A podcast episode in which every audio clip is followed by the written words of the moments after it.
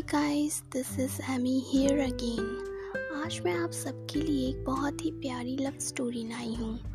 ये सिर्फ़ love story ही नहीं, बल्कि एक इंस्पायरिंग स्टोरी भी है, जो आपको दुनिया के सामने खुद को और खुद की स्किल्स को प्रेजेंट करना सिखाएगी।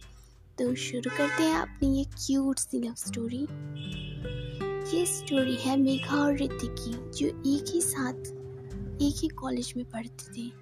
मेघा के पापा एक रेडियो स्टूडियो के मालिक थे, जो एक नया कॉलेज स्टूडेंट्स के लिए उन्हें इंस्पायर करने के लिए शो स्टार्ट करना चाहते थे, जिसके लिए उन्हें एक आरजी की तलाश थी।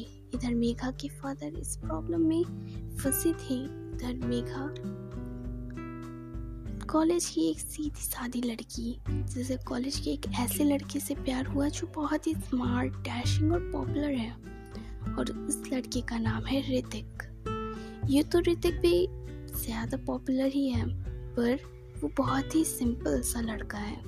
जैसे 1940s का वो, ऋतिक ने बहुत कोशिश की कि वो मेघा को दुनिया के सामने उसके स्किल्स दिखा सके, पर मेघा एक बहुत ही शाय लड़की थी, जो एक बंद कमरे में ही अपने स्किल्स को प्रेजेंट करती थी। एक दिन मेघा ने अपने पापा को परेशान देखा और उनकी परेशानी की वजह पूछते हुए कहा पापा, क्या हुआ है? आप कुछ परेशान से लग रहे हैं। मेघा और उसके पापा दोनों एक अच्छे दोस्त भी थे, इसलिए उसके पापा ने उसे आरजी ना मिल पाने की बात बताई। अपने पापा को परेशान देखकर मेघा ने डिसाइड किया कि वो भी आरजी के लिए ऑडिशन देगी और अपनी स्किल के थ्रू वो सिलेक्ट हो गई। पर मेघा भी शाय थी, इसलिए उसने अपने नाम मेघा की जगह वृष्टि रखा। अब क्या था? मेघा मतलब वृष्टि अपने काम को पूरे दिल से करती और मन में ऋतिक को याद करती। उधर ऋतिक, वो भी वृष्टि के शो को सुनता। एक सिंपल सा लड़का जो सिर्फ़ वृष्टि की आवाज़ से प्यार करता था। उसने मेघा से इंसिस्ट किया कि वो अपने पापा की हेल्प से उसे वृष्टि से मिला दे। मेघा को लगने लगा कि शायद अब वो और ऋतिक कभी साथ नहीं होंगे क्योंकि ऋतिक वृष्टि को पसंद करता है। मेघा ऋतिक को वृष्टि से दूर रखने के लिए बहुत से बहाने बनाती। क्योंकि मेघा को लगता है कि अगर ऋतिक को पता चलेगा कि मेघा और वृष्टि दोनों अलग अलग नहीं बल्कि एक ही हैं तो वो उससे नफरत करने लगेगा। बहुत दिनों तक बहाने करने पर ऋतिक को मेघा पर शक हुआ। उसने लगा कि मेघा उससे वृष्टि से मिलने ही नहीं देना चाहती। इसलिए ऋतिक सीधे मेघा के पापा के पास चला गया और जैसे ही उसे पापा, उसके पापा वृष्टि के बारे में कुछ बताते, उसी टाइम मेघा वहाँ आकर उन्हें सब बातें बताने से रोक देती। मेघा और वृष्टि की ये मिस्ट्री तो बढ़ती जा रही थी और साथ साथ ऋतिक और मेघा की दोस्ती भी।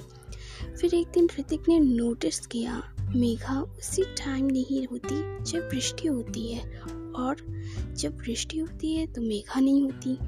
सब समझने के लिए वो सीधे वृष्टि की सो के टाइम ऑफ़िस पहुँच जाता है, और मेघा को वहाँ पाकर शॉक्ड हो जाता है। कहीं ना कहीं उसे भी मेघा से प्यार था, पर वृष्टि की वजह से वो मेघा को देख नहीं पाया कि मेघा और वृष्टि दोनों एक ही हैं। मेघा रोती हुई ऋतिक से माफ़ी मांगती और कहती आई एम सॉरी ऋतिक मैं तुम्हें हर्ट नहीं करना चाहती थी। मैं जानती हूँ ये सब देखकर तुम्हें मुझे नफरत हो रही होगी। बट आई एम सॉरी इतना ही कहती ऋतिक उस पर चिल्लाते हुए कहता, मेघा, मैं सोच भी नहीं सकता था मेरी बेस्ट फ्रेंड होकर मेरे साथ तुम ऐसा करोगी? मैं वृष्टि से पागलों की तरह प्यार करता। फिर भी तुमने मुझे नहीं बताया। मैंने तो वृष्टि को देखा भी नहीं था। सिर्फ़ उसकी आवाज़ से ही मैं उसे पसंद करता था। तो क्या फ़र्क पड़ता है कि वो वृष्टि कोई और नहीं, तुम ही हो? I love you Megha I love you मुझे नहीं फ़र्क पड़ता वृष्टि कौन है। मैं तुम्हारी आवाज़ से, तुम्हारी थॉट्स से प्यार करता हूँ। क्या तुम मेरे साथ अपनी पूरी ज़िंदगी बिताने को तैयार हो? मेघा ने सोचा भी नहीं था कि उसकी लव स्टोरी कुछ इस तरह से पूरी होगी। दोनों खुशी खुशी अपनी लाइफ में एक दूसरे का साथ एक्सेप्ट करते हैं। तो गाइस इस स्टोरी से हमें दो सीख मिलती है। पहली ये कि प्यार दिल से होता है, किसी के एक्सटर्नल लुक्स को देखकर नहीं। और दूसरी ये कि हमें अपनी स्किल्स को छुपाना नहीं है, दुनिया के सामने लाना है।